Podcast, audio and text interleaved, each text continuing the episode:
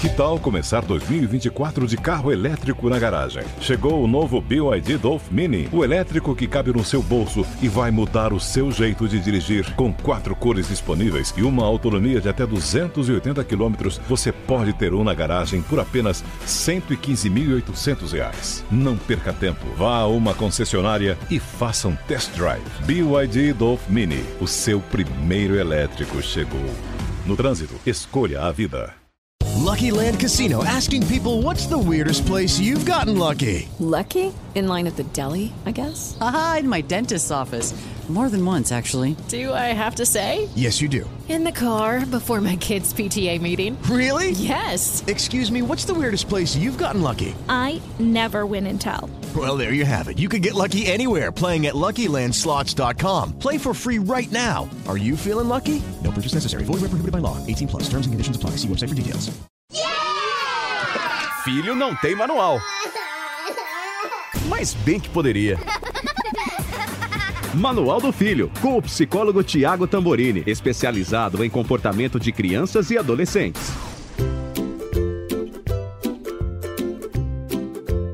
Olá, queridos ouvintes deste podcast do conteúdo Jovem Pan, o Manual do Filho. Já falamos tantas vezes, não é? Filho não tem manual. E Thiago Tamborini já explicou que se tivesse, ninguém ia ler. Então, estamos na mesma, mas sempre com a ajuda de profissionais para tentar se situar nesse mundo da educação dos nossos filhos. Ou, às vezes, também pode ser dos nossos netos, né, gente? Ou de alguém que está cuidando aí de um pequenininho ou de um já crescidinho. Thiago Tamborini, olá, querido! Olá, que delícia estar aqui. Hoje estamos com uma convidada ilustre, hein? Aliás, você que nos ouve agora, eu tenho certeza que boa parte de vocês fez parte deste movimento, porque muita gente me pediu a participação ilustre que teremos hoje. Nossa, a gente aprendeu até a usar os paranauês aqui do Skype para trazer ela, essa convidada que está internacional, ela está alocada nas Américas agora, ela está semanas à frente nessa pandemia. Daniela Freixo de Faria, ela que é psicóloga infantil e family coach. Tudo bom, Dani? Tudo, lindos, que alegria a gente estar tá junto. Nossa, esse lustre, vamos ver o que, que vai dar isso, gente. Vai Mas dar super, em coisa boa. Eu super agradeço o convite. Eu tenho feito papos incríveis com o Thiago e a gente tem é, curtido essa troca. Paulinha, eu não falei isso antes, mas assim, é, o meu canal de notícias no Brasil é a Jovem Pan e eu adoro o Morning Show. Para mim, assim, é um programa que eu gosto de assistir. Então, você não sabe disso também, mas eu te acompanho praticamente todos os dias. Ai, gente, então a gente já está em família, entendeu? Já está todo mundo muito íntimo aqui, apesar de estarmos cada um no seu ponto nessa gravação aqui por Skype. E o legal de hoje é que essa temporada em especial, a gente tinha combinado de focar mais no período da adolescência, que até é a área de expertise do Thiago, né? Ele atende muitos adolescentes, jovens, famílias. E agora a gente vai somar com a Dani, que também tem esse conhecimento maior dessa área da primeira infância, desse pitoco fofo, né? Que a gente tá tudo em casa, setenta dias trancado com ele. Não todo sei. mundo cansado, todo mundo cansado. Cansado é a palavra agora, Dani. A gente falou um pouquinho sobre essa sensação no último podcast. Você está um pouco à frente nessa pandemia, estava contando para a gente antes do início dessa abertura já, né, misturada com manifestações antirracismo. Mas cansaço é a palavra que define o momento agora. Como que você está sentindo? Eu acho que assim, depende de como a gente leva a situação, que eu acho que é isso que a gente hoje vai falar bastante aqui. É, pode ficar bem cansativo, mas o cansaço, é, ele é uma notícia importante, exatamente de como é que a gente está tocando as coisas, né? É, mas o, o, o cansaço, ele vem. Eu tenho sentido, pessoalmente, é, na questão até do trabalho online, é, o, o cansaço da, de chegar no fim do dia, estar mais cansada do que antes, do que da vida antes. É, e talvez, até por uma questão de, assim, o trabalho dessa forma, eu sinto ele mais focado do que quando a gente estava num espaço físico, que tem o, o encontrar, o falar, e aí como tá? Não, a coisa tá muito mais objetiva, né?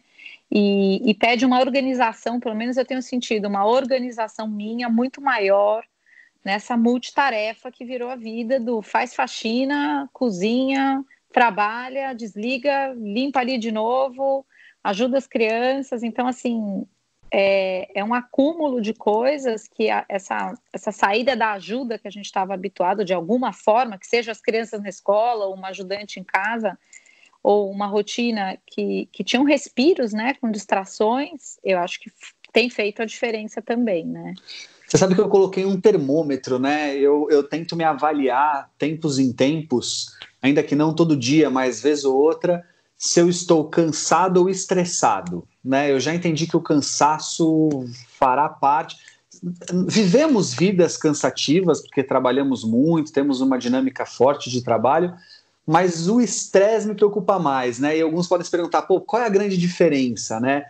Dá para explicar às vezes por analogias. Por exemplo, jogar futebol cansa, não estressa, ou não deveria, né? Fazer sexo cansa, não estressa, não deveria, né? Então o cansaço ele está muito mais ligado a uma resposta física de quem executou uma atividade, de quem botou a mão na massa, de quem realmente fez muito algo, e o estresse está mais relacionado ao sofrimento diante disso, né? A hora que eu não consigo dormir, que eu me alimento mal, ou que eu fico irritado, ou que eu começo... Aí, para mim, são sinais de estresse que me preocupam mais. Então, eu tenho tomado uns cuidados, porque tá fácil se estressar. Tá, tá fácil. Tá fácil terminar o dia estressado.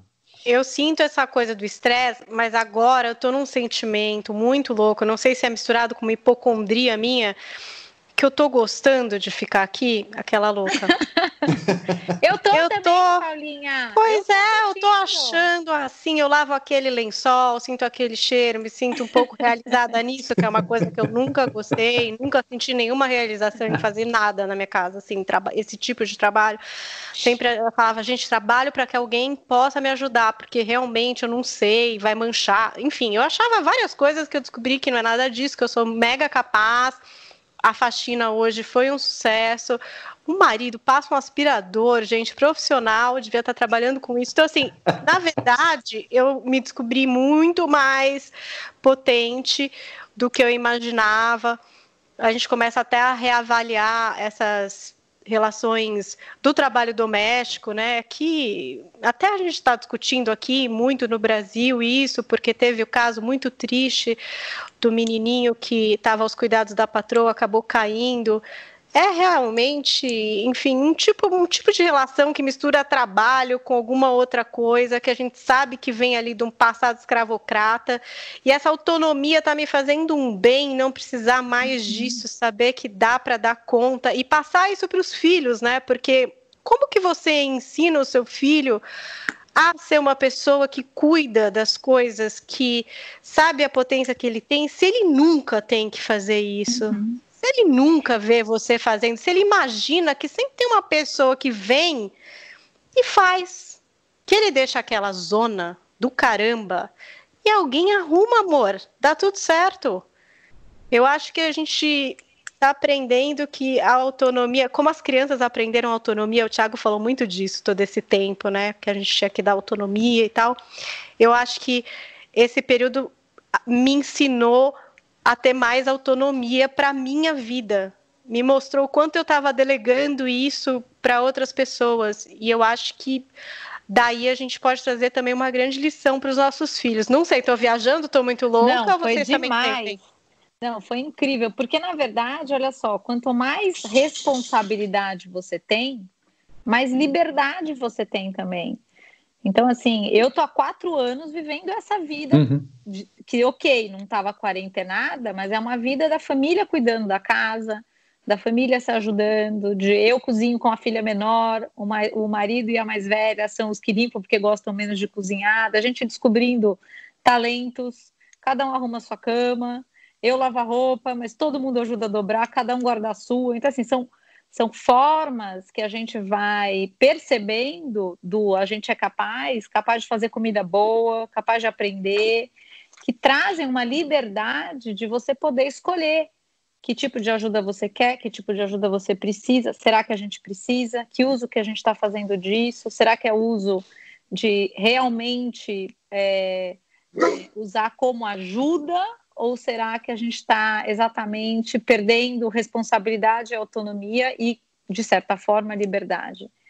É, assim, é maravilhoso é, tudo isso, com toda a dificuldade que tem, trazer essa possibilidade da gente se encontrar como família de uma forma diferente do que a gente estava habituado, né? Vem muita coisa boa. Quem participa, esse cachorro que está participando desse podcast? Como chama? Queremos saber. É, é o Bono. É o Bono nada, gente. É o Samba. Gente, o Bono é o cachorro que faleceu. Ai, olha, ele voltou aqui. Ele é um Bernese. Eu vou mostrar para vocês. Pode? Ah, quero ver, quero ver. Quero Mostra. Ver. Será que eu, eu vou ter que pôr no Instagram para vocês Olá. Verem. Olha, olha que lindo. Vocês estão vendo ele? Ah, estamos vendo. Olha lá, quem estiver ouvindo a gente agora, vai lá no Instagram Samba. Da Paulinha. Samba, dá um oi. Querido, bem-vindo, viu? Participa junto também com a gente. Ali. Ele, ele é uma pessoa. Então, imagina um aspirador, Paulinha, com este urso morando na minha casa. Até passa o aspirador até nele, entendeu? Nossa. Que lindo. Verdade. Tem, é, tem não, um item acredito. No aspirador que ele adora. Mas eu vou abrir a porta para ele poder é, circular livremente, né, Sambinha? Lindo. Olha a cara dele. Maravilhoso. É um podcast, é um tem uma participação do Samba. Esse cachorro maravilhoso que não ajuda Pronto, na Samba. Faxina ainda, mas Ai, que eu tirei.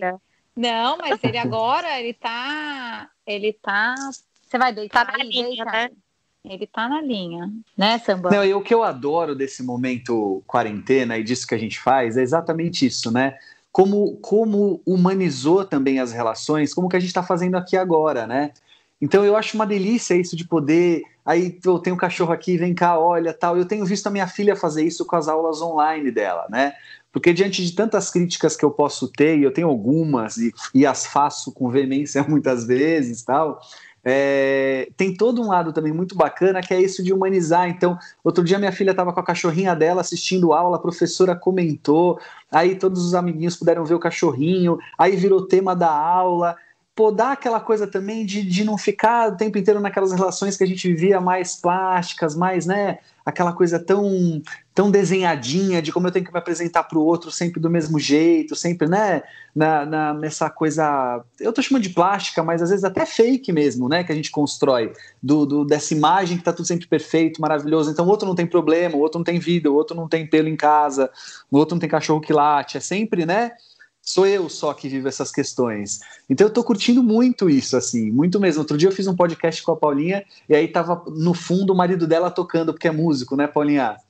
Sim. Aí você falou, pô, deixa eu falar com esse cara aqui, não dá. Eu falei, deixa, porque, meu, que delícia, a gente tá com a sonoplastia em tempo real. Eu acho isso muito legal, gosto muito. Ah, gosto é, muito. É muito lindo porque, assim, é real, né? Eu é. acho que nesse, nessa vida de Instagrams e mídias sociais e tudo...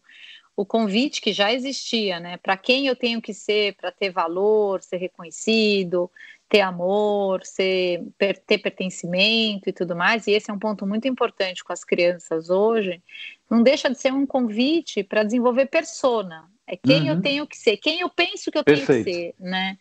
E às vezes, é, assim, essa experiência toda que a gente está vivendo, no fim, nos coloca numa, numa relação muito, assim, profunda com a vulnerabilidade que temos, que somos, né? E, e aí isso faz com que a gente comece a, a conduzir a vida é, no melhor possível, num dia de cada vez. Tem dia que a faxina vai ser um sucesso, tem dia que nem tanto, tem dia que deu tudo certo, tem dia que nem tanto. Mas ao invés da gente lidar com tudo isso, né? Nessa expectativa de perfeição, do plástico, do como tem que ser, que vira exigência em cima do marido, das crianças, e que muitas vezes, acho que assim, noventa e nove por cento do meu trabalho é ajudar os sistemas das famílias, porque está todo mundo em guerra, está todo mundo em guerra porque todo mundo protege essa autoimagem, todo mundo quer ter razão, a gente não constrói espaço de consideração, é, mas nessa vulnerabilidade, ninguém se sustenta nesse lugar, né? E isso bota a gente no hoje de uma forma... É, que no fim dá a oportunidade da gente construir um dia, só hoje, o melhor possível. O melhor possível uhum. com responsabilidade, mas ainda é o melhor possível. Não é perfeito, não, tá, não é mundo ideal, não é o, que to, o, o, o plástico do que se espera ver, do que se espera viver. Às vezes vai ter perdão no meio do caminho, porque a gente foi é, é, inábil para comunicar, mas isso nos bota juntos de um jeito que aquela vida toda, sem a bagunça, né? Ninguém tropeça na meia do outro, alguém já tirou. No fim, acabava tirando a gente do contato também, porque esse uhum. contato está intenso, mas ele é um contato que bota a gente se cuidando, apesar uhum. do desafio inicial desse processo, mas bota a gente tendo que se cuidar, porque não, não dá para botar em mais ninguém essa história, né? E as crianças, no fim, é, são convidadas a isso, né? A gente vai criar, eu também, Paulinha, eu estou amando a minha nova rotina, mas ela é flexível, ela tem sim as suas coisas e tudo mais, mas é uma rotina que, no fim, a gente é capaz de fazer uma vida boa, com todas as roupas que precisam ser lavadas, com todo o trabalho que tem, é, nesse lugar de encontro e de colaboração e de consideração, gente, é muito bom. Não precisa de uhum. tanto, né? Sim, sim. Sim, e fora é o privilégio, né, da gente começar a reconhecer isso, é, da gente poder estar vivendo essa situação, por exemplo, com o emprego, no meu caso, né? Sim. Podendo ajudar a pessoa que me ajuda aqui em casa, sim. e podendo pagar, conseguindo manter a escola e tendo é, todo esse esforço da escola, que enfim, entre os desacertos, mas um esforço gigante para trazer esse ensinamento, enfim, esses conhecimentos para os nossos filhos. Então, acho que também dos espaços da nossa casa, né? A gente tem um teto em cima da nossa cabeça o tempo inteiro e a gente esquece tanto disso, a gente só entra e sai o tempo, né? Ah, e tá sempre com pressa e atrasado. Pra, pra quê? Pra quê que a gente estava atrasado mesmo? Sim. Não sei, entendeu? Então, outra coisa que eu li que eu achei muito interessante, até mandei pro Thiago uma matéria que saiu no Washington Post, que essa história que vocês estavam dizendo, né? De que parece que a gente às vezes está até trabalhando mais, talvez mais focados, ou enfim, por mais tempo, porque, né, estamos à disposição online o tempo inteiro, não sei como está sendo para cada pessoa. E aí a matéria diz assim, que os, na pandemia os pais estão trabalhando mais do que sempre, mas na, a, a quarentena significa que talvez os filhos agora estejam vendo o que os pais fazem, porque isso é uma coisa muito curiosa, né? Os meus filhos sempre ficavam perguntando o que eu fazia. E eu levava a marmita para o trabalho. E uma vez perguntaram para o Antônio, bem pequenininho, o que eu fazia. E ele disse, a minha mãe corta melancia. Né? O trabalho dela corta melancia, tal. Porque eu acho que é o que ele via, né, do que eu fazia. Sim. É muito abstrato, no sentido, ah, trabalho numa rádio. Não, eu conto histórias. Isso, é, jornalismo, era muito difícil de explicar. E aí, o que ele via de muito objetivo que eu fazia diariamente é ir lá e cortar uma melancia, uma fruta, enfim, levar na minha marmita. Isso foi muito surreal para mim. Eu pensar, caramba, meu cara tá aqui todo dia, eu saio, eu volto, e até hoje ele ainda não entendeu o que eu faço, eu também nem expliquei, e ele tá achando que eu vivo de cortar melancia. Que maravilhoso. Agora eles sabem tudo. Por quê? Agora eu tô gravando podcast, ninguém pode fazer muito barulho. Daqui a pouco eu gravo um vídeo, depois eles veem que eu tô editando, aí eu participo do programa, eles escutam o que que eu tô opinando. Então assim, agora acho que de fato realmente eles já sabem o que eu faço. E o Arthur também, meu marido é músico e constrói instrumentos musicais. E eles não veem todo o processo, não viam, né? E tinha uma dificuldade. Não, ele toca música. Não, ele, ele às vezes fica vendo umas músicas no YouTube. Tipo assim, gente, a pessoa trabalha vendo umas músicas no YouTube. Daí agora que eles estão se ligando, entendeu? Que alguma coisa fica pronta, alguma coisa tem que ser entregue no correio, alguma coisa vem. Sim. Então, eu, isso é muito curioso, né? Não, vocês acham que isso pode de fato, né, impactar, assim? Ah, é, da escola, meu Deus, que e capítulo. E vice-versa, que a gente também está vendo eles estudantes, né? Numa, numa perspectiva, assim, inacreditável. E, e é isso, assim, eu, eu ia para o consultório de tarde. uh, e voltava de noite. Pronto. Hoje elas têm noção. Mãe, você está em atendimento? Mãe, pode falar agora? Mãe? Então, assim, eu, eu abro intervalos para abrir. Tem horas que elas, elas falam assim para mim, qualquer coisa, mensagem. Então, assim, às vezes não aguenta, entra aqui e fala mesmo. Então, antes da gente entrar hoje, eu falei, gente, eu vou entrar numa gravação de podcast que agora é uma daquelas situações que vocês não podem me interromper, mas a gente pode te escrever, se precisar, pode. Então, assim, é tão interessante que é um espaço criado, né? É um espaço criado É, onde acontece algo que é da minha vida, que não pertence a elas, mas que agora eu vejo acontecendo. Como quando elas estão em aula ou têm um trabalho para entregar, é um pedaço da vida delas que eu não é, pertencia, eu não participava, e hoje eu vejo o tempo, não que elas não fizessem, sempre fizeram lição em casa e tudo, mas assim, hoje a dedicação em aula, a relação com os professores, a postura dos professores com elas, elas com eles, assim, hoje é, é assim, uma... uma imagem muito clara é, delas estudantes dentro deste ambiente, né? E que antes eu também não tinha. Então, assim, mas é muito rico, gerou, né? Desespero, Thiago. A gente falou sobre um grande desespero, eu vou falar, oh. porque eu fiquei bem desesperada, porque eu acho que a gente idealiza muito como essas coisas acontecem, uma criança sentada, grandes anotações, marcando com marca-texto, alfabetizando, aquela coisa. E aí não era nada disso. Para mim não foi vocês nada sabem, disso. Vocês sabem que, assim, teve uma história muito legal da minha menor, que foi assim, ela, aqui, a coisa foram aulas é, com hora marcada, elas entravam, mas todo dia elas tinham que entrar. A gente já, elas já estão de férias agora, a partir da semana passada. Mas todo dia elas tinham que entrar é, no portal para ter a presença, e todas as lições precisavam ser enviadas pelo caminho que cada professor determinou. Então, um pouco confuso, cada um determinou de um jeito. E às vezes eu e o meu marido, a gente recebe e-mail do tipo, fulana de tal não entregou o trabalho. E foi um super aprendizado, porque assim, no começo, a vontade que dá de você ir vendo esse desespero todo, é você partir para lá, daqui, onde é que está esse trabalho, que eu vou garantir que o professor receba. Eu vou garantir que ele receba porque você precisa disso. Só que aí a gente foi vendo que aí ela não, aprend... não aprendia a fazer. Então ela foi descobrindo que ela estava enviando o trabalho, mas ela tinha um e-mail que não estava deixando claro qual era o nome dela. Então, o professor estava recebendo, mas não reconhecia que ela era ela. Aí, onde ela falou, mãe, eu já sei, eu fiz outra coisa. Eu falei, o que, que você fez? Ela falou, não, eu criei um novo e-mail com meu nome completo e agora eu envio e checo. Mas isso só foi possível porque falhou, falhou, falhou, falhou, falhou um monte de vezes, até ela ir descobrindo onde é que estava a situação. E aí ela conseguiu organizar. Óbvio que a gente estava em cima para enviar, toda vez que recebeu e-mail, fomos ver com ela o que está acontecendo, mas foi muito legal a gente não pegar para resolver, para garantir que tudo dá certo. É olhar e falar, então envia de novo, checa se ele recebeu. Vamos descobrindo passos, né? Porque não vai performar perfeito mesmo, não vai ser perfeito. Mas essa mas você sabe, é, Dani. O que, que a gente faz com isso, entendeu?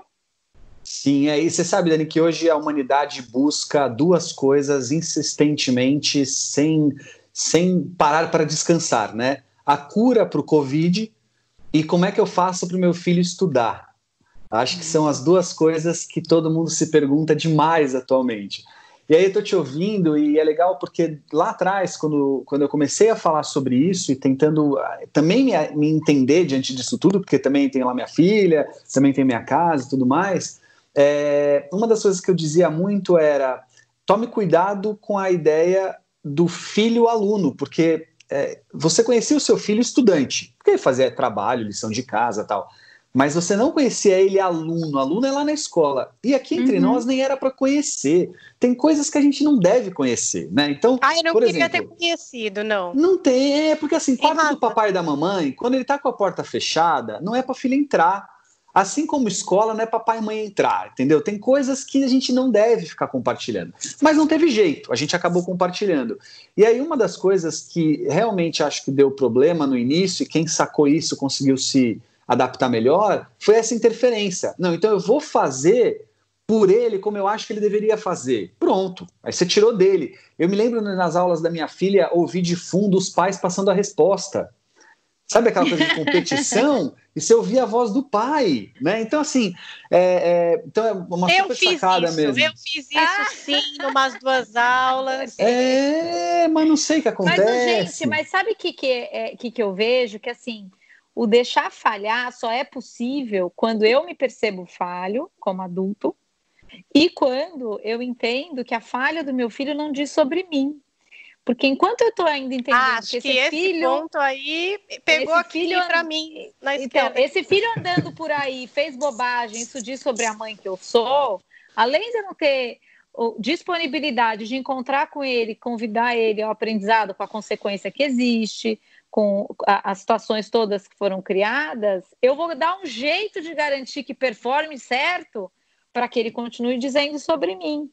E a gente que está na psicologia, Paulinha, é pior ainda, porque, gente, é filha da fulana de tal. Cobra a gente, exatamente. Então, assim, é muito libertador até você... É, a hora que você percebe a tua imperfeição e você responsavelmente lida com humildade na vida, com tudo que a gente fala, que é todo dia, é, você começa a olhar a falha do seu filho, não mais como algo que não devia estar lá, mas como algo que traz a possibilidade de aprender com aquilo.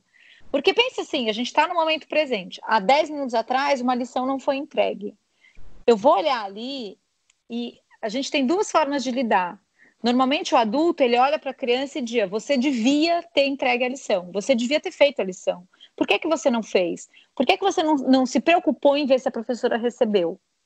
Só que isso prende a criança lá atrás, ela já devia ser quem não é, devia saber o que não sabe, devia conseguir o que não consegue. E eu não trago isso para um movimento de crescimento. O outro caminho é, vamos olhar o que que foi? Nossa, mãe, eu realmente me, me atordoei aqui fazendo outra coisa, não quis fazer, não entreguei, e agora aconteceu tal coisa. Então, ótimo. O que que você aprendeu com isso? Ah, eu aprendi que eu preciso me organizar melhor. Então, numa próxima vez, o que que você vai fazer diferente?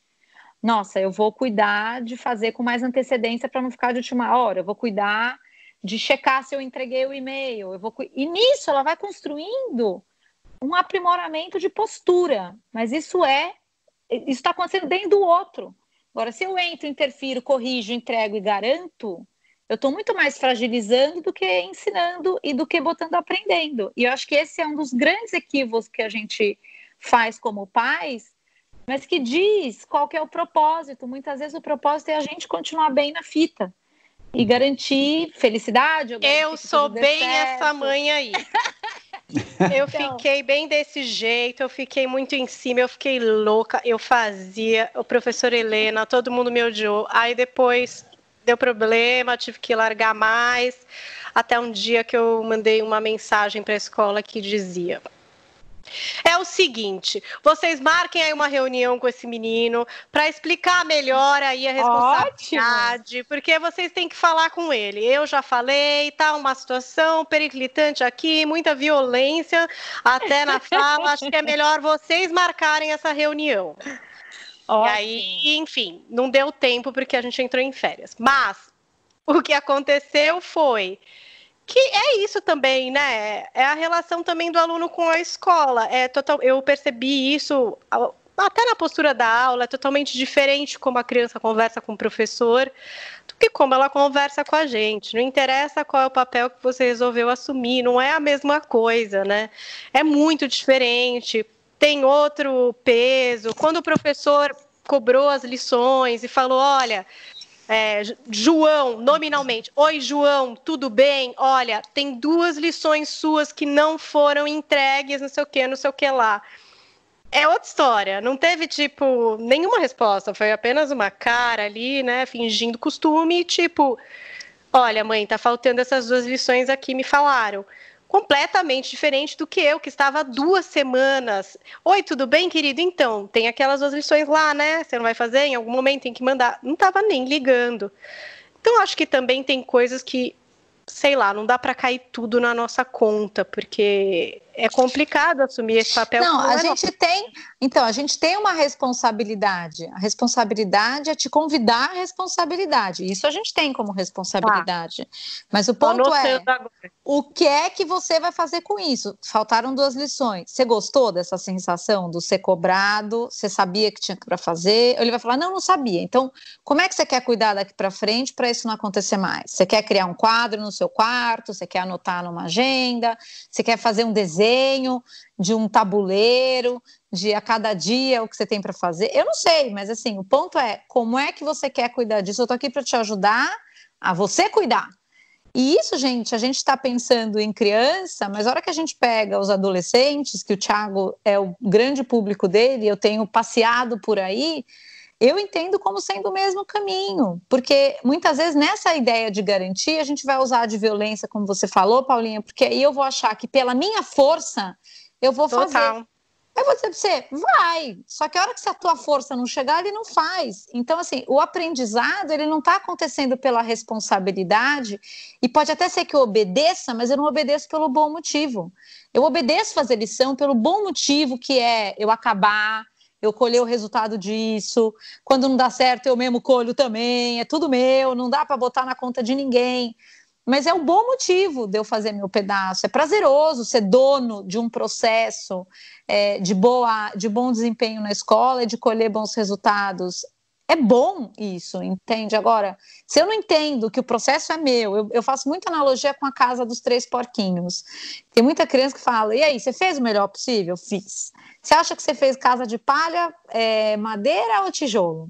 Aí ele fala, acho que fiz de tijolo, fiz o meu melhor possível. Daí eu faço a segunda pergunta, mas você se livrou? Aí ele fala, ah, me livrei. Eu falo, bom, mas e quando a gente se livra, a gente consegue fazer o melhor possível? Pensa você se livrando da faxina hoje de manhã, você ia ter feito o teu melhor possível? Se livrando?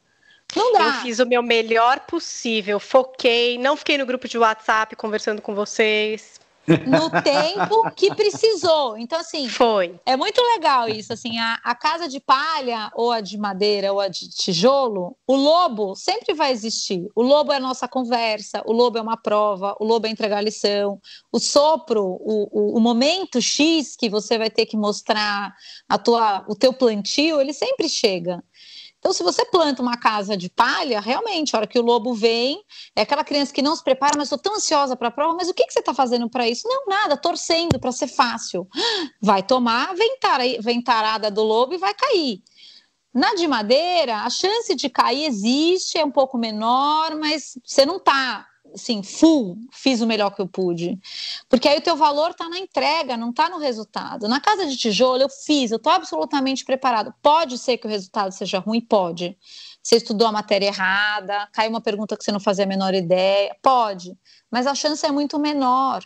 E mesmo que você vá ruim, quando você construiu uma casa de tijolo, no tempo que precisou, fazendo o melhor que você pode, teu valor não está em questão.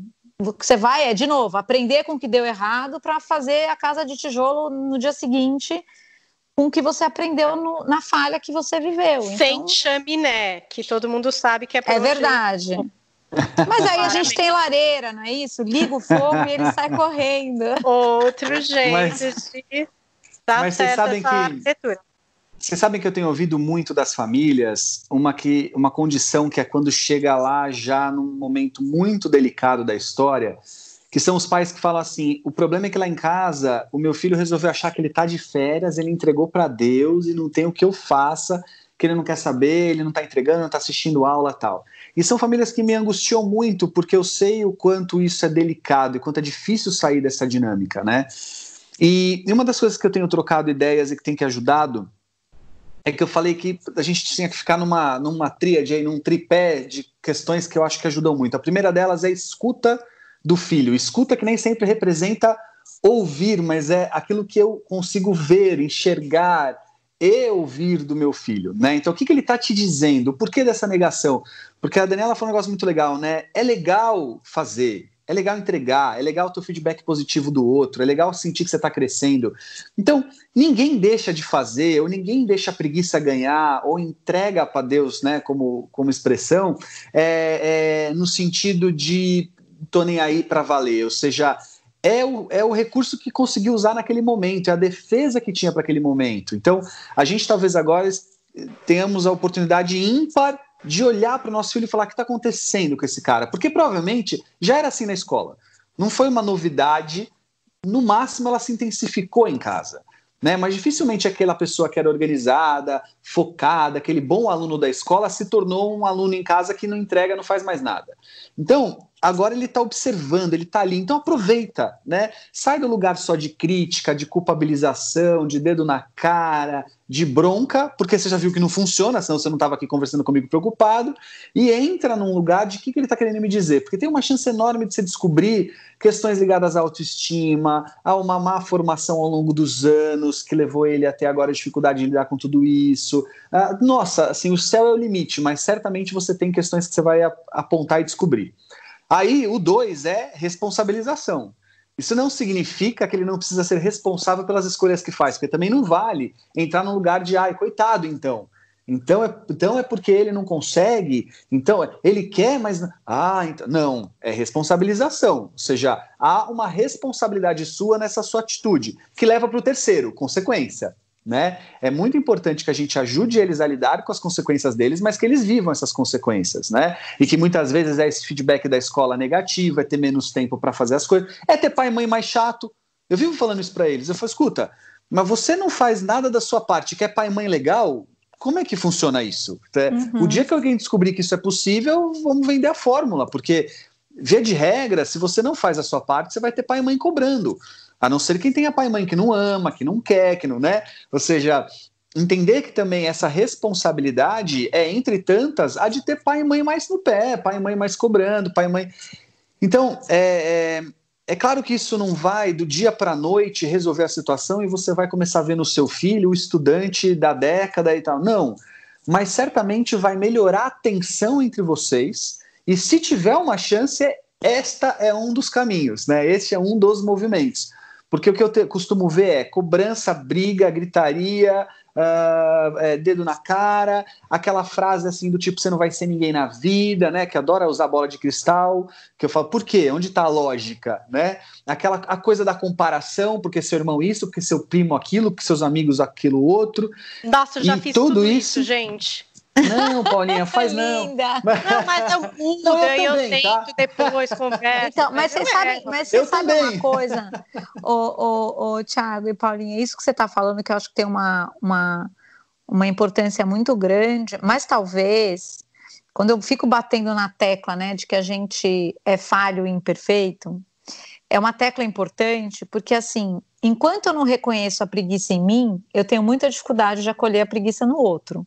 Enquanto eu não reconheço que eu preferia passar o dia vendo Netflix, nem preferiria, mas tá bom, tem dias que prefiro, passar o dia vendo Netflix ao invés de fazer o que eu tenho para fazer, eu reconheço a vontade do outro de ficar o dia vendo Netflix, YouTube, seja lá o que for, é, e também não fazer o que tem para fazer. Então assim, eu acho que a porta de entrada, o que eu tenho observado é, na porta de entrada é, hipócrita, que muitas vezes nós como pais entramos, é uma porta de entrada que diz, sei lá, se eu levantar agora e falar, gente, arrume essa bagunça, isso aqui não é possível, eu olhar em volta de mim, eu tenho duas canecas de café à minha volta, minha, minha escrivaninha está desorganizada. Então assim, na hipocrisia, a gente gera muito mais revolta e rebeldia, porque existe uma sensação muito clara de injustiça.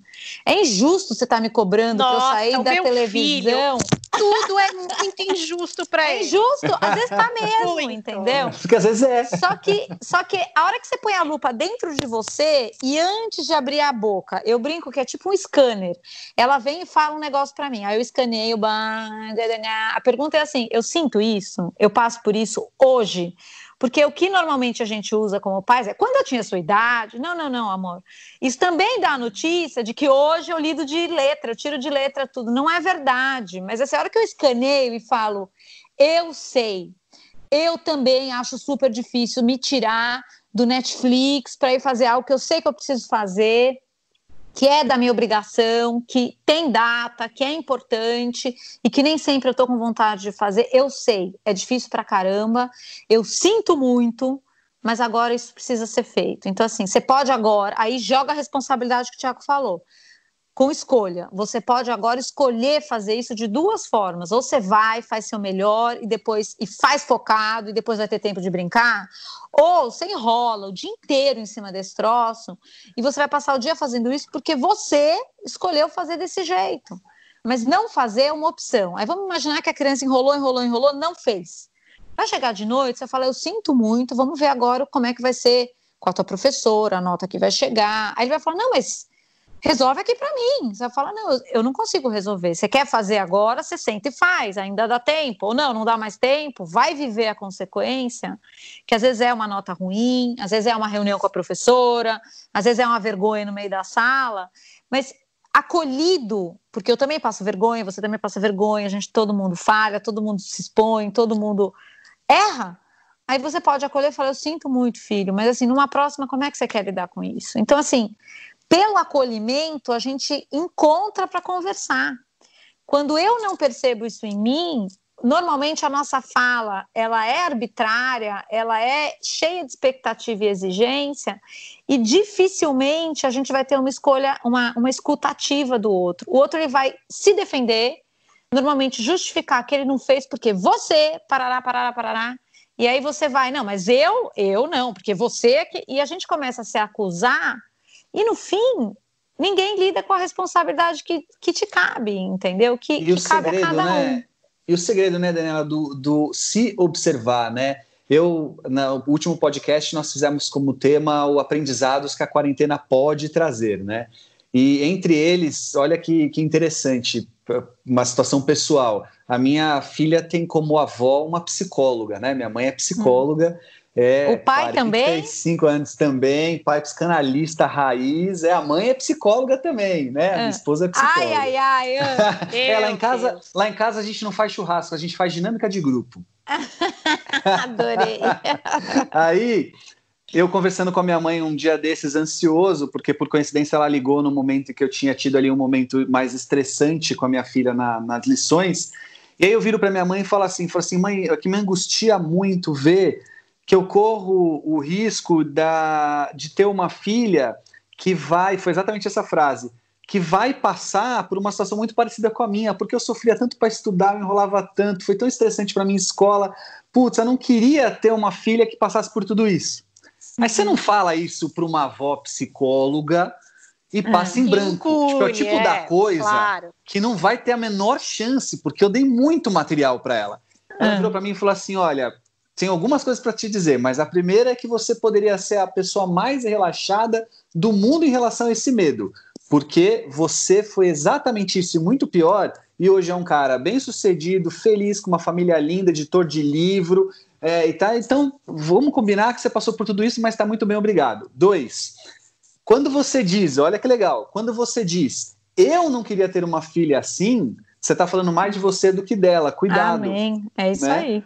Cuidado, eu falei, tá bom, mãe, bom dia, deixa eu voltar a explicar aqui a lição para minha filha, faz favor. Mas a verdade é que foi um aprendizado lindo, no sentido de olhar e falar assim, é verdade, eu tô muito mais conectado com os meus medos, com as minhas ansiedades, com as minhas projeções, com a minha angústia, do que explicitamente em querer ajudá-la. A hora que você percebe isso, é muito mais fácil ajudar. E olha, eu vou te falar, foi um momento chave hoje, a minha relação com ela diante dos estudos é outra, assim, outra, com todos os perrengues que ela já tinha. Mas outra relação... Então, mas você sabe, mas você sabe, é, Thiago, eu vou dar um cutucão extra aí, tá bom? Mais Opa, do que não. informação sobre as angústias, sobre tudo isso, é informação sobre o quanto a gente se importa com a imagem que a gente tem da gente. Opa, muito! Entende? Assim, a autoimagem, que é o que eu quero mostrar para o mundo e o que eu quero que o mundo veja de mim, ela... Quando a gente, e acho que é muito comum que a gente se identifique com isso, esse é um, é um disparador, e eu tenho visto adolescentes e crianças, como é que a gente dispara a persona numa criança? Quando a gente começa, pela expectativa e exigência, a dar notícia para ela de que eu esperava que você fosse já quem eu gostaria que você fosse, né? Então, uhum. é, agora, eu tenho uma história muito interessante que, assim, eu vi a minha irmã estudando com a minha mãe, e minha mãe ficava muito nervosa com a minha, com a minha irmã estudando, tipo, rolava uns livros na parede, sabe, rolava umas, jogava o livro, rolava uns negócios assim, e a persona ela vem construída muito de um lugar de vazio existencial que a gente tem enquanto ser humano. Então, na hora em que isso acontecia, eu, criança, observando aquilo, eu pensei, ahá, ser uma boa aluna nessa casa aqui, certeza que é um lugar de amor. E o processo de educação, enquanto a gente não tiver na premissa de imperfeitos como pais, a gente, sem perceber, você acaba gerando esta oportunidade, às vezes consciente ou não, mas a gente acaba disparando isso nos filhos de eu tenho que ser de tal forma para ser merecedor de amor. E quando crianças, a gente viveu tudo isso. Só que o ponto é, hoje você é mãe, você é pai, eu também sou mãe. Por acaso o amor do seu, que você tem pelos seus filhos está condicionado a ela ir bem na escola? Não está. Mas nunca.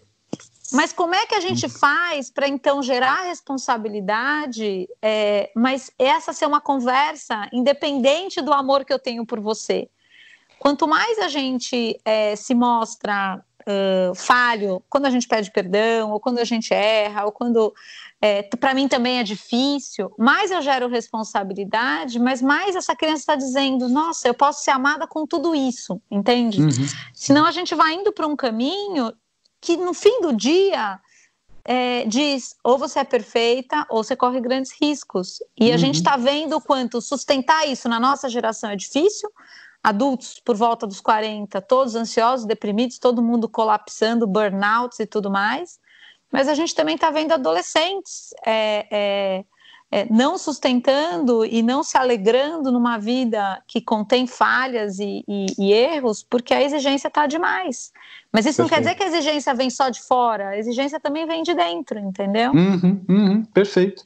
Nossa, eu tô chocada aqui, gravando tudo isso, eu vou pôr pra dormir no lugar, pra ver se... Porque tô aqui pensando em todos Não, os meus erros que eu já cometi. Paulinha. Faz muito sentido. Eu fiz tudo isso aí errado, já comparei irmão, já falei que não vai ser nada, que tem que estudar, porque senão não trabalha... Mas fiz coisa legal também, já falei, poxa, ele falou, ó, oh, e se as minhas notas vierem ruins e eu ficar de recuperação? Ué, eu já fiquei de recuperação várias vezes, isso não quer dizer nada.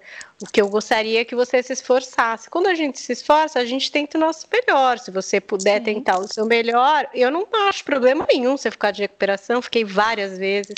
Várias vezes estudei muito e não consegui ir bem. Então isso ganhei um ponto, vai. Fui mais ou menos legal aí. Mas, Mas eu, aí eu... essa história de achar que ou você é esforçado, ou você vai bem, senão você não merece amor, agora eu tô assustada. Porque o fato é que a criança foi bem nas notas e eu nunca vi uma carinha mais linda, juro, nunca vi, faz oito anos, hein? Foi uma das carinhas mais lindinhas que eu já vi no mundo. A vontade dele me contar que ele foi bem, né? Quando ele olhou para mim e falou, eu vou te contar uma coisa agora e eu sei que você vai ficar muito feliz. Eu fui bem. Eu tirei uma nota boa. E eu fiquei até emocionada, porque eu achei foda aquilo, achei forte, porque foi uma cara diferente. Não era uma cara comum, era uma cara que ele sabia que ele estava me agradando, que nesse momento talvez ele estivesse sendo merecedor de amor, quando ele sempre é, né, de fato, não quero passar isso pra ele, agora vou ter que mudar tudo, não sei, gente, é cada hora a cabeça. Não, mas você sabe que assim, ó, eu tenho feito um exercício que, é, que, que ele é muito forte e ele é muito doído, que é botar a lupa dentro, porque assim, pegando até essa experiência da quarentena, se a gente pensar no nosso convívio familiar, a gente sabe tudo que os filhos fazem de errado, o marido então nem se fale, ele sabe tudo que a gente faz, todo mundo vê, você enxerga do outro com muita clareza.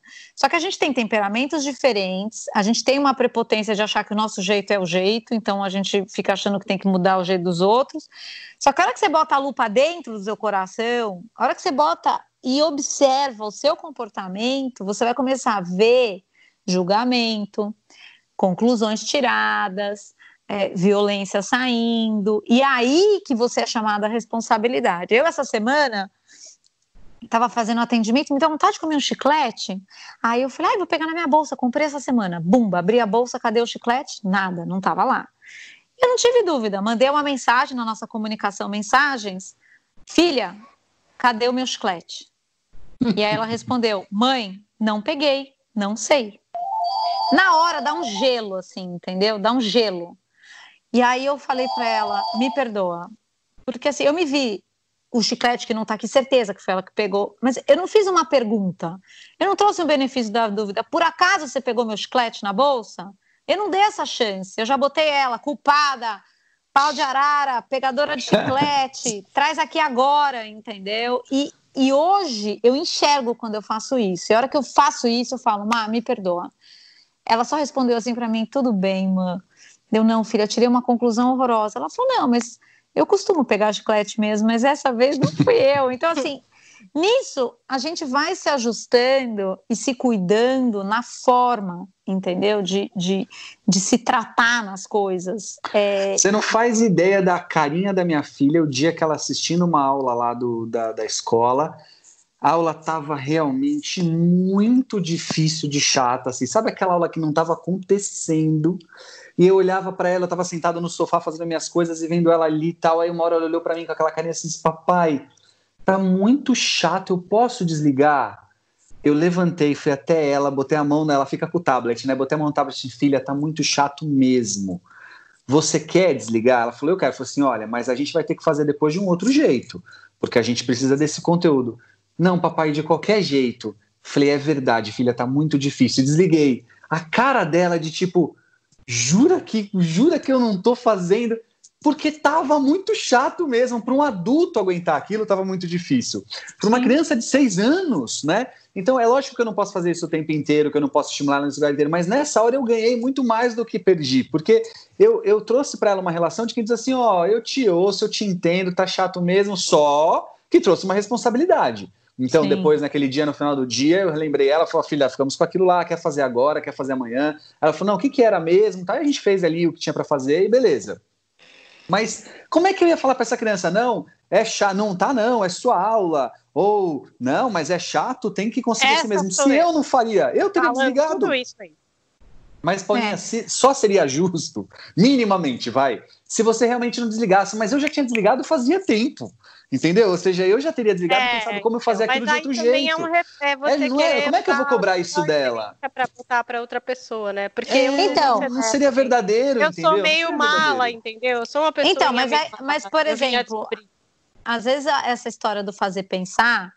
Às vezes, pelo acolhimento, eu sinto muito, tá chato mesmo, faz aí o que você conseguir, vamos, por exemplo. Uhum, se não tivesse outra alternativa... Ah, eu já fiz um monte, é, já fiz Às um vezes monte. tem, entendeu? Sim, pra sim. mim, olha, o Thiago já ouviu essa história, a Paulinha acho que não, que assim, o dia mais forte dessa história do, do perdão que entrou na minha casa foi quando a minha mais velha falou pra mim, hoje eu acho que a gente é próxima.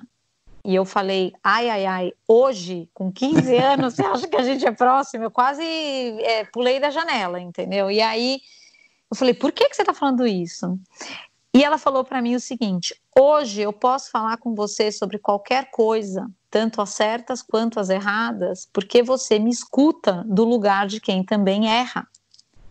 Porque enquanto eu não escuto do lugar de quem também erra, o erro do outro é algo que eu quero corrigir, que eu parto para exigir, que eu parto para tratar como se aquilo não, aquilo não deveria estar lá.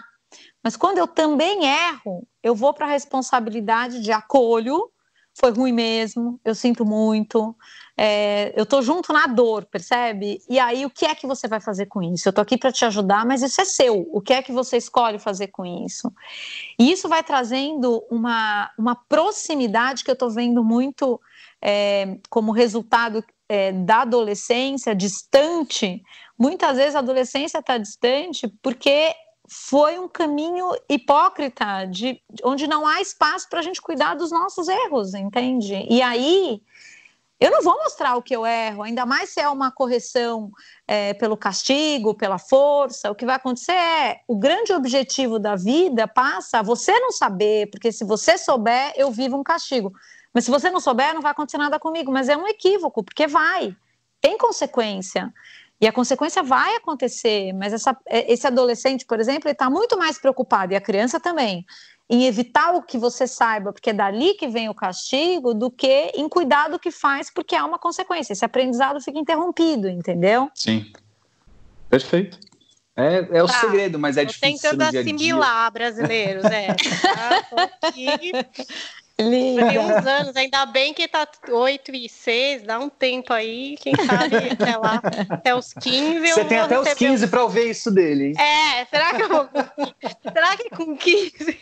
em algum momento, porque por enquanto eu tô recebendo um feedback assim, acho que eu não quero mais morar com vocês, vocês não são legais comigo. Puxa, que ótimo, ué, pais nem sempre são legais, o que que eu posso te dizer? A gente gosta de você e fica muito chateado de ouvir você falar isso, mas tem um plano, alguma casa para você morar, podemos discutir alguma coisa objetiva. Não, mas pensa não. Uma coisa, ó, diz que o, que o Tite tinha falado antes, que é assim, então, o que é que você precisa? Você não está querendo mais morar aqui, que você está precisando de alguma coisa importante. Aí ele vai dizer, eu preciso. Eu preciso de Netflix e YouTube vinte e quatro horas por dia. Você vai falar, então, vinte e quatro horas por dia é muito. Mas como é que a gente pode fazer uma medida que você realmente cumpra esse combinado e isso também vai estar bom para mim? E aí a gente, na responsabilidade, você consegue lidar com essa... Porque... Percebe que são armas de guerra? Eu dizer, eu não quero são mais armas morar nessa de guerra. guerra nessa hora que casa. Eu falo, gente, eu morro, meu coração começa a sangrar. Eu olho pro meu marido, já tem quase uma lágrima e a gente Isso, fala... Isso, mas são ah. armas de guerra. O ponto é, a gente tá junto na guerra, entendeu? O ponto. E eu vou dizer para você, Paulinha, eles ganham na guerra. Sabe por quê? Porque você tem esse coração... que eu também tenho como mãe, que você fala, gente, mas eu não queria que ele se sentisse assim. E aí as suas armas de guerra elas são muito menos eficientes. Então o ponto é, a gente para, parar de estar em guerra e querer ou impor o nosso jeito, ou fazê-los completamente satisfeitos, atendidos e felizes, e você desaparecer, mas é uma relação ativada, ela, ela tem tensão, ela tem como se fosse um elástico que está tensionado, porque só existe porque tem eu e você. O grande desafio é como é que a gente faz ficar bom para mim e para você? Precisa estar bom para nós dois. Vamos tentar? Vamos, vamos, vamos fazer aqui uma reunião para ver como é que a gente lida com isso? E funciona, porque a hora que ele descumprir, você vai falar, bom, e agora? Como é que a gente faz? Porque... Esse jantar... Estou esperando aqui que eu vou fazer essa estratégia. Ah! Essa reunião que vai ter aqui nessa casa. Quero só ver essas demandas, com, quais que vão ser. Paulinha o que, tem, ó, Paulinha, o que tem de reflexão que eu já tive com os vídeos e com os ensinamentos da Daniela lá em casa, que funcionou, vai em mim que você ah, não vai errar. Figura. Viu? Tipo, ó, algumas vezes... A Daniela lá em casa às vezes funciona como juíza, sabe? É desempate. Começa Ai, eu e minha mulher... Horror. É verdade, Nossa. Dani. Começa eu e minha mulher assim. A minha mulher fala assim, não acho que é. Eu falo, mas tem que ser. Ela fala, não acho. Eu falo assim, vamos ver o que a Daniela fala. Ai, aí a Daniela vai lá e fala assim, ó, tá vendo? Não, Falei, mas sabe aí que eu, eu sou bem falha e perfeita. Na maioria das vezes... Você é competitivo, cabeça, né, Thiago? Ah, eu, olha, eu não, eu, eu vou guardar cabeça, tudo para eu ser a dona da verdade, ah, porque esse é o meu perfil. Meu Deus do céu, perfeitinha, que sabe tudo, então eu vou guardar os ensinamentos não. E eu vou ser a porta-voz, eu não vou nem compartilhar para ter uma... Não, a maioria das vezes, na maioria das vezes a Daniela acaba sempre, sempre pontuando para a minha mulher, é complicado vocês, esse negócio. Qual é o nosso, a nossa maior armadilha? A nossa maior armadilha, gente, é o orgulho. Hum. Ah, a gente quer tá certo, é. a gente quer ter razão, é. a é. gente quer do nosso jeito, porque o nosso jeito, ele é o melhor. Hashtag só que não, entendeu? Hashtag essa sou eu. Tá bom, vai. Tá bom, eu vou desbloquear o canal da Daniela em casa, é tá bom? Eu tinha bloqueado o canal então, do celular assim, da minha Mas Marcela, tem um quebrantamento do orgulho, entendeu? Tem um quebrantamento, assim, é, do orgulho. É, eu, eu pensei, será que eu conto? Assim, eu tive a maior briga que eu tive com meu marido, a maior, pensa a maior da vida. A gente tá há dezessete anos casados, assim, mas foi a maior. A gente estava é, ainda muito, todos os dois, cheios de razão, e foi aniversário da nossa filha, e a gente estava muito sobrecarregado. E aí ela queria fazer um sleepover com onze amigas em casa. Ai, já tive esse Já dia. teve? Vamos ver. Peraí. Aí, aí o que aconteceu? O meu marido estava muito exaurido de trabalho, estava mesmo, uma fase muito difícil, ele olhou para mim e falou, ai, para mim não vai dar. E aí eu falei, bom, para mim também tá difícil, mas poxa vida, aí aquele poxa vida, poxa vida, né? A gente, é, é aniversário, blá, blá, blá, então vamos dar um jeito. Ele falou para mim, então faz o seguinte, olha como é que funciona a expectativa e exigência aí, gente. Vamos fazer o seguinte, ele falou para mim, eu vou pro cinema, você toca a galera aí, Não e aí, jamais. Pois é, e aí, mas eu aceitei, porque eu sei que administrar eles com a bagunça é mais difícil do que ele ir pro cinema e voltar feliz, entendeu? Então eu falei, então vai pro cinema. Só que aí tem um ponto, ele falou, qual ponto? Eu falei, à meia-noite vai tocar o, o gongo do negócio, eu vou me despedir das crianças, eu vou tomar meu banho, eu vou botar meu pijama, eu vou deitar pra dormir, e aí você assume a festa. E aí ele falou pra mim, fechou. Eu falei, pra mim tá ótimo também. Fechadíssimo. Que cilada, hein, que você preparou aí, pra esse homem. Ah. E aí, menina do céu, que ele chegou feliz do cinema, foi ver um desses filmes que eu não queria ver. Eu tava lá, acabada, montei tenda, fiz milhões de coisas, ficou super legal. Chegou meia-noite, falei, bom, tô indo, tomei meu banho, me despedi das crianças. Gente, agora o tio aqui, tal, tal, tal, tal, tal, tal. Deitei na cama. A hora que eu deitei na cama, ele deitou do lado. Eu falei, o que você tá fazendo aqui? Ele falou, não, eu não vou dormir. Eu vou ficar aqui, mas eu não vou dormir. Eu falei, não, aqui você não fica. Ele falou, eu vou ficar. Eu não sou você na festa, eu vou ficar aqui. Bom, aí foi, assim, eu, eu me arrependo até hoje. Vocês não têm noção das barbaridades. Mas, assim, barba, a minha violência, ela é... é um punhal, assim, com palavras muito certeiras, entendeu? Assim, eu lembro, eu tenho vergonha. Aí pedi perdão imediatamente, porque eu fui vendo toda a barbaridade. E depois a gente conversando, todo mundo fala, mas é óbvio, ele tinha que estar lá desde o começo? É óbvio que ele tinha que estar lá na sala? Não, não é óbvio. O meu aprendizado foi esse. Não é óbvio. Eu tinha que ter falado para ele, numa próxima... Amor, é o seguinte, à meia-noite você assume, mas você vai estar na sala, à disposição das crianças, e eu vou estar, meu, no bunker do quarto. Você topa? Ele ia falar para mim, não topo. E aí, Paulinha, eu ia poder virar para minha filha e falar, filhota, a gente vai fazer uma balada até meia-noite, mas meia-noite vai todo mundo embora, porque eu não dou conta das pessoas dormirem aqui, nem o papai. E a gente não se colocaria numa situação dessa, entendeu? Ou a gente não vai se colocar numa situação dessa. Então, assim, no óbvio... O óbvio precisa ser dito, porque o óbvio do meu funcionamento, do meu temperamento, ele é muito claro para mim. Mas o óbvio do meu funcionamento não é o seu funcionamento ou o funcionamento do Thiago. E a nossa comunicação a respeito do que a gente precisa, ela é muito pobre. E aí o outro não é quem você precisa, porque você também não comunicou. E aí o outro é o que faz tudo errado. Mas, na verdade, a no... o nosso espaço da gente criar esse espaço de consideração... Ele é, muito, ele é muito pouco cuidado, no fim das contas, entendeu? Queria dizer que a minha festa do pijama foi um grande sucesso. Ah! Não houve briga com o meu esposo. Veja, não sou terapeuta, mas me saí bem nessa grande missão. Muito mas bem. jamais, jamais, nunca mais isso vai acontecer. Jamais, nunca, não recomendo a nenhum pai que está ouvindo isso. Eu também. Eu não vou fazer é festa do, de sleepover jamais é também. Ei, o é, que, que é isso? Não. Você é maior de idade, você tá louco.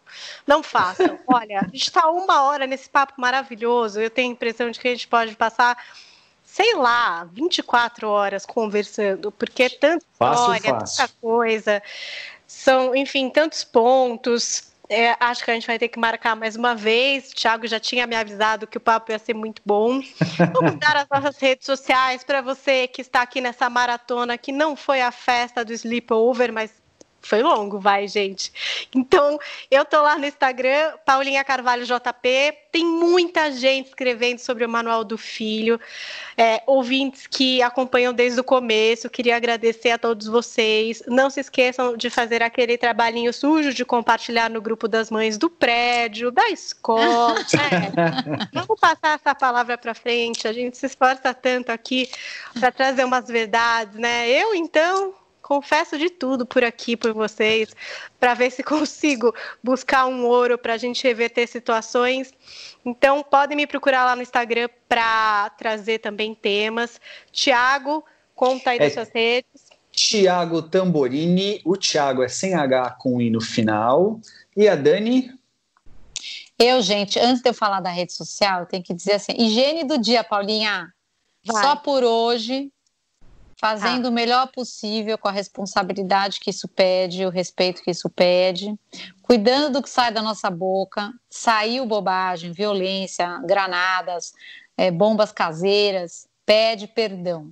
Se a gente fizesse isso todo dia, se a gente fizer isso todo dia, a gente vai criar uma proximidade enquanto família que é exatamente o desarmar dessa guerra, que muitas vezes está todo mundo jogando granada, mas todo mundo justificado na granada que joga.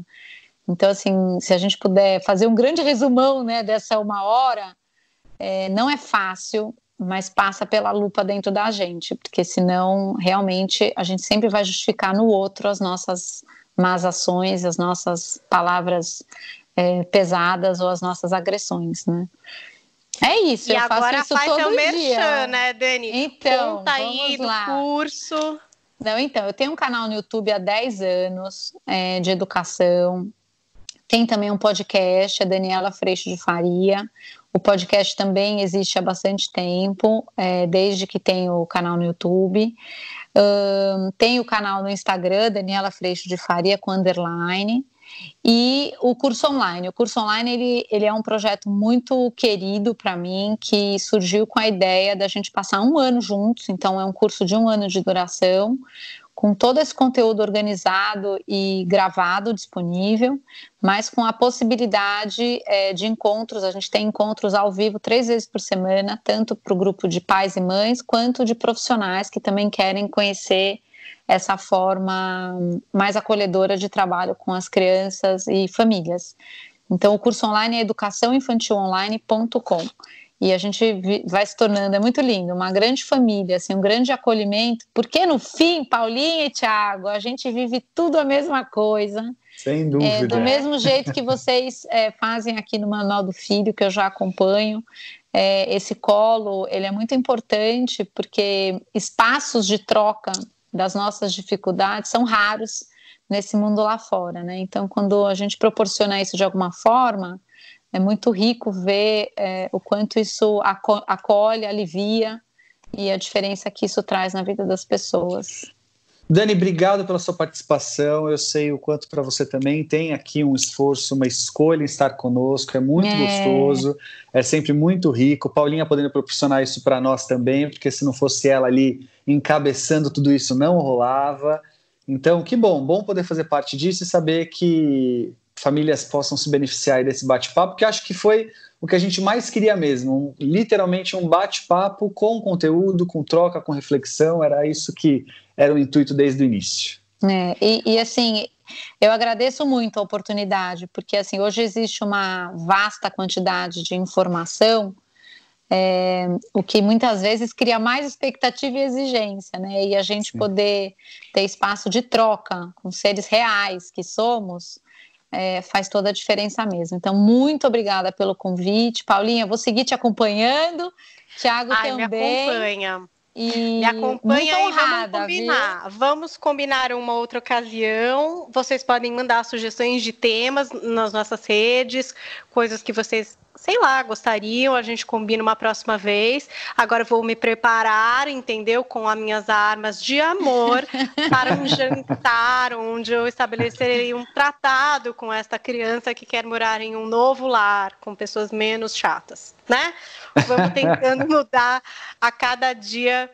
Eu falo, né? A gente sempre errando, sempre tentando acertar. Mas ok. Amém. Vamos é lá. Isso aí. E essa é história da desculpa é o que temos. É desculpa, é o que temos. Vamos lá, sobrevivendo. Gente, obrigada. Foi um prazer. Até foi mais, uma delícia. Mais. E até a próxima. Thiago, você é semana que vem, querido. Sim, não vem senhora. Querendo, não, hein? É. Que aqui eu sou meio militar. Mentira, fechou. Construtivismo. Até a próxima, gente. Até mais. Tchau, tchau. Obrigada.